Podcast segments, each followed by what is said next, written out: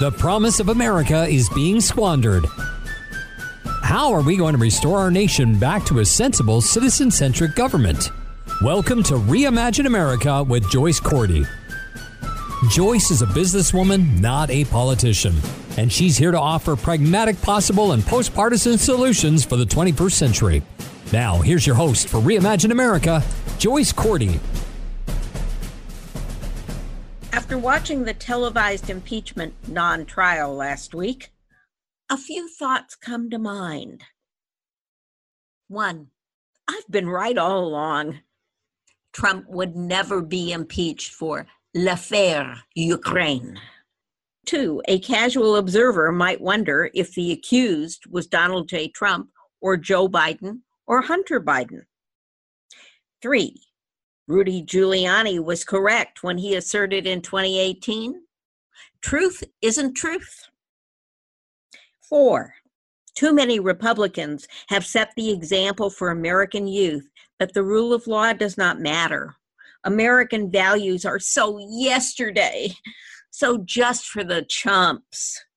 In Donald Trump's America, anything goes as long as you can get away with it.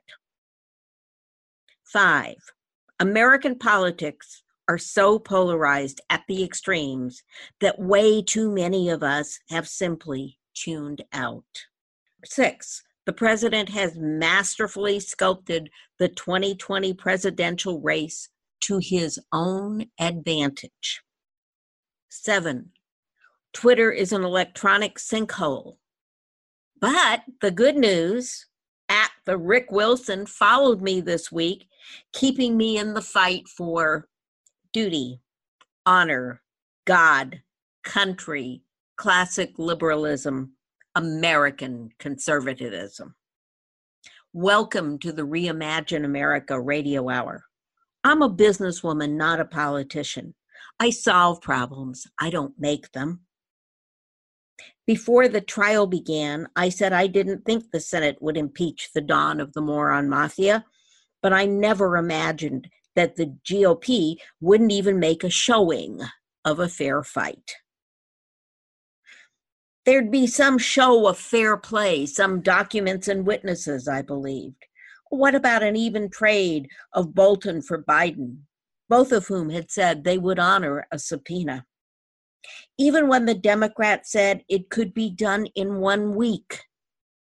Even when the Democrats suggested that the Chief Justice could review all the documents and video depositions and make a determination about their relevance. Jay Sekulow, who claims he, that he's argued 30 plus cases before the Supreme Court, got up in the well of the Senate below the bench on which the Chief Justice was sitting, and to the Chief Justice's face said, We, the president's lawyers, could not agree to that. They could not agree to the independent judgment of the Chief Justice of the Supreme Court of the United States. I take it that Jay Sekulow is not planning to argue any more cases in front of the Supreme Court.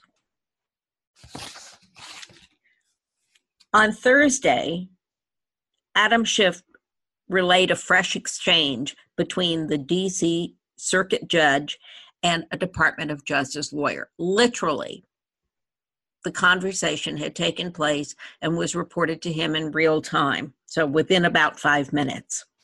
The Department of Justice lawyers argued that the president is immune from congressional subpoena.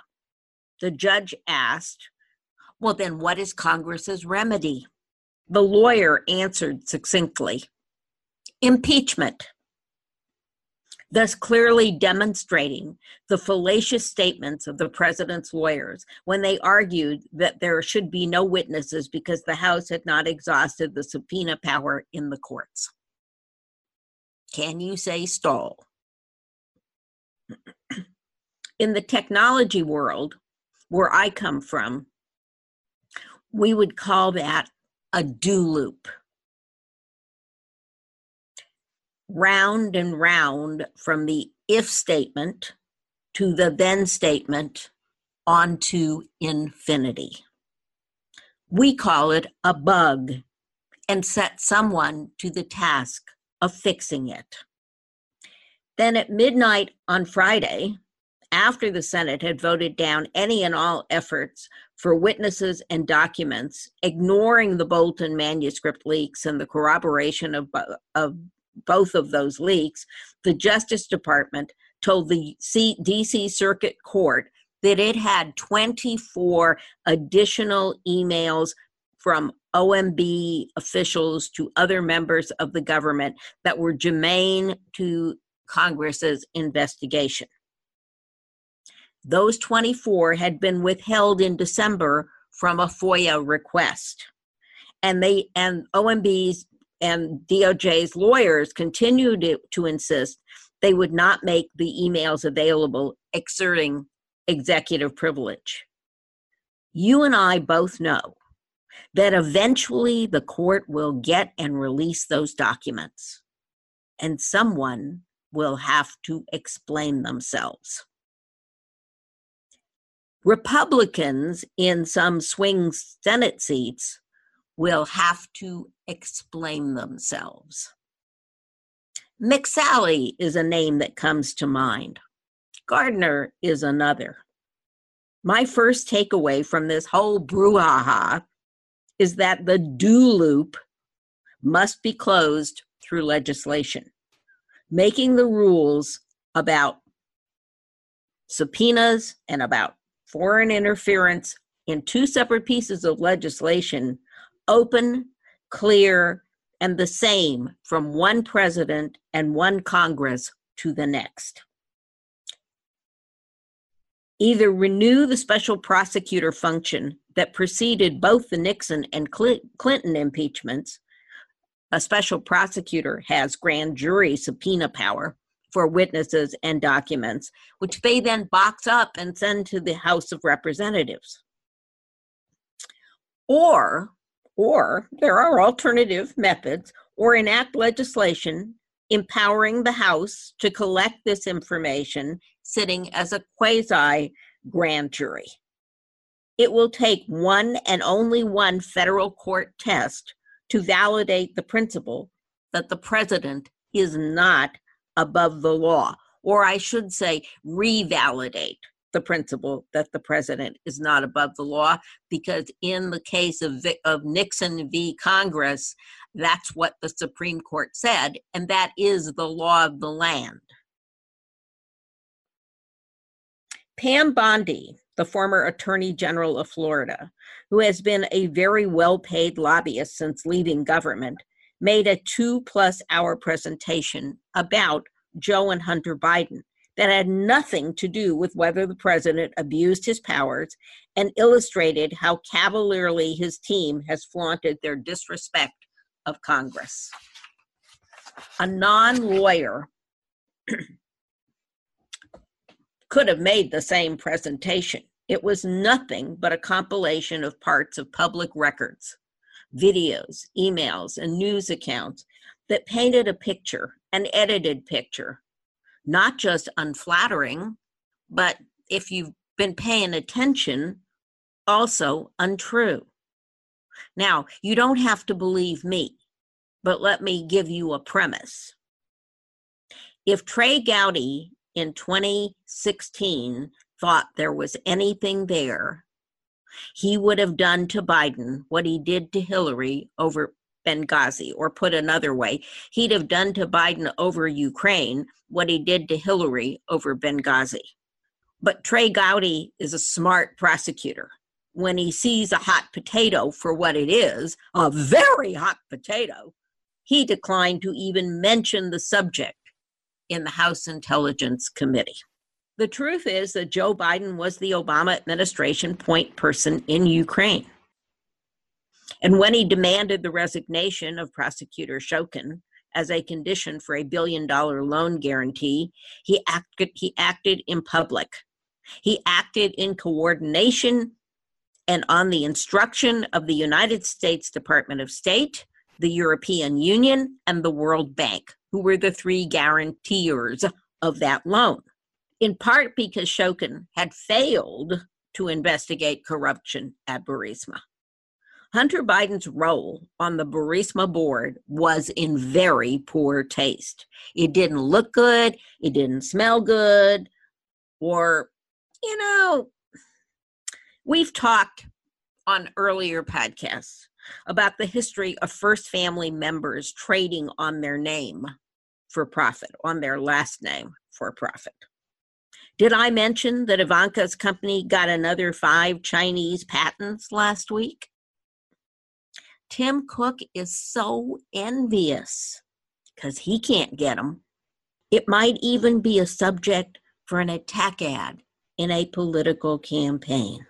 So here's a second take, takeaway from last week's proceedings. There should be a provision for censure of a lawyer who abuses the, Senate, the Senate chamber to create a narrative without evidence for some not on trial or considered as a witness.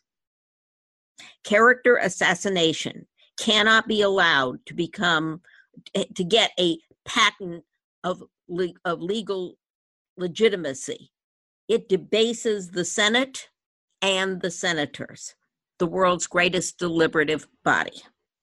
It must be censured lest it become a norm in American courts, where ironically, one goes to get redress from libel or defamation.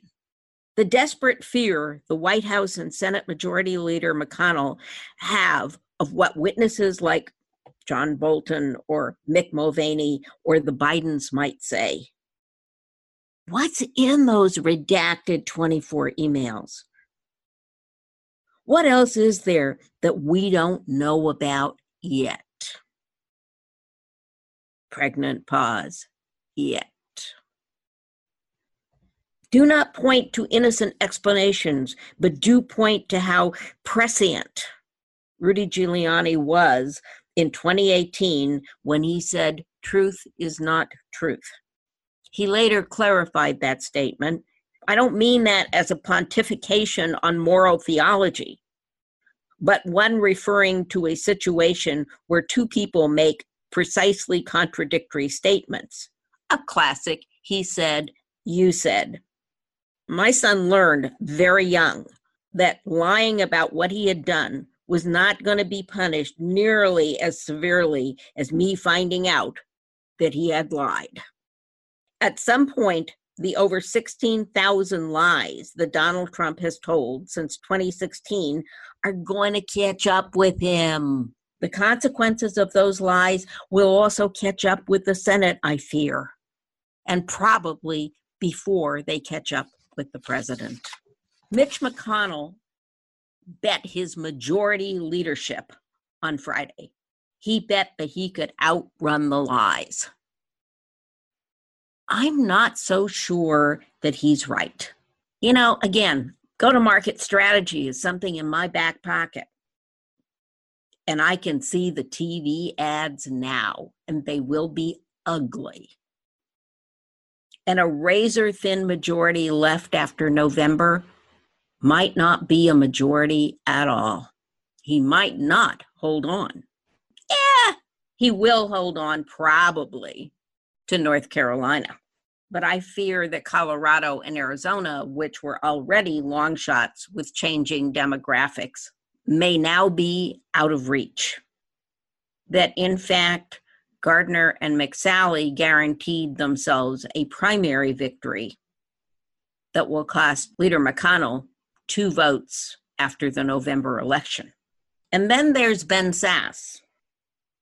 Remember that book, Ben, that you wrote about good parenting and giving your teenage children values to live by? He did it.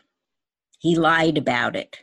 He refuses to take responsibility when caught red handed.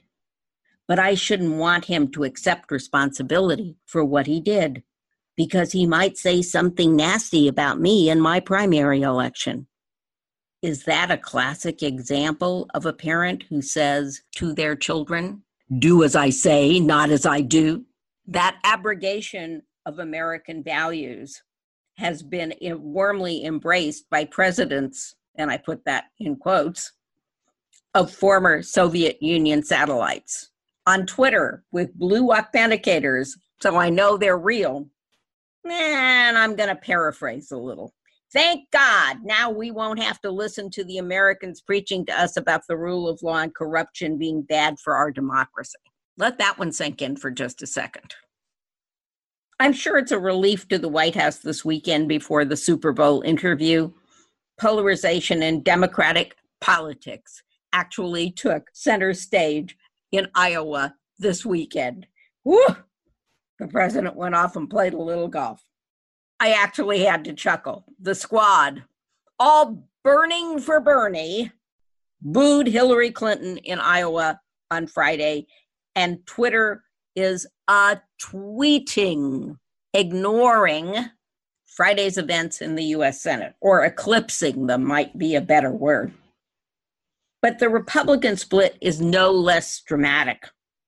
The classic conservatives falling away and giving rise to super PACs that are fundraising for Democrats. The enemy of my enemy is my friend. My inbox was full of those this morning.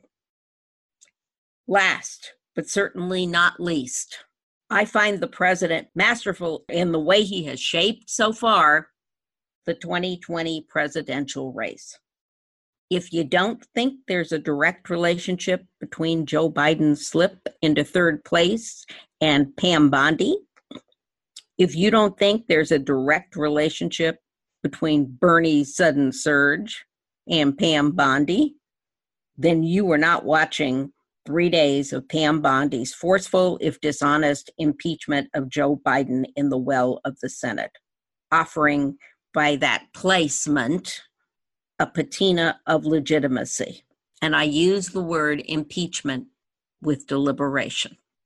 Donald may not may have been in the docket, but he docked Joe Biden's presidential ambitions. He believes Bernie will be easier to beat and I believe he is correct. So I have to give him credit. It was good. But here's the problem we don't yet know what the Bloomberg effect will be. The campaign against the Bidens that began in the White House even before the midterms never counted on Mike Bloomberg. Donald, it could still be L'affaire Ukraine, the nation's third impeachment, divisive as it has been, was all for naught. But I fear, given the lessons not learned by Donald Trump, that we could find ourselves here again. I pray not. Thanks for listening to Reimagine America with Joyce Cordy. You can learn more at reimagineamerica.org.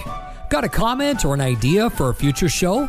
Email Joyce at reimagineamerica.org or find her on Twitter at Joyce Cordy or at Reimagine Radio. Take a minute now and go to reimagineamerica.org. Join the forum. We'd love to hear your thoughts. If you love the podcast, donate and tell others. You can invite Joyce to speak at your next meeting or conference through reimagineamerica.org. And finally, don't forget to subscribe to this podcast at ricochet.com or c-suitenetwork.com. That's c-suitenetwork.com. Together, we really can reimagine America.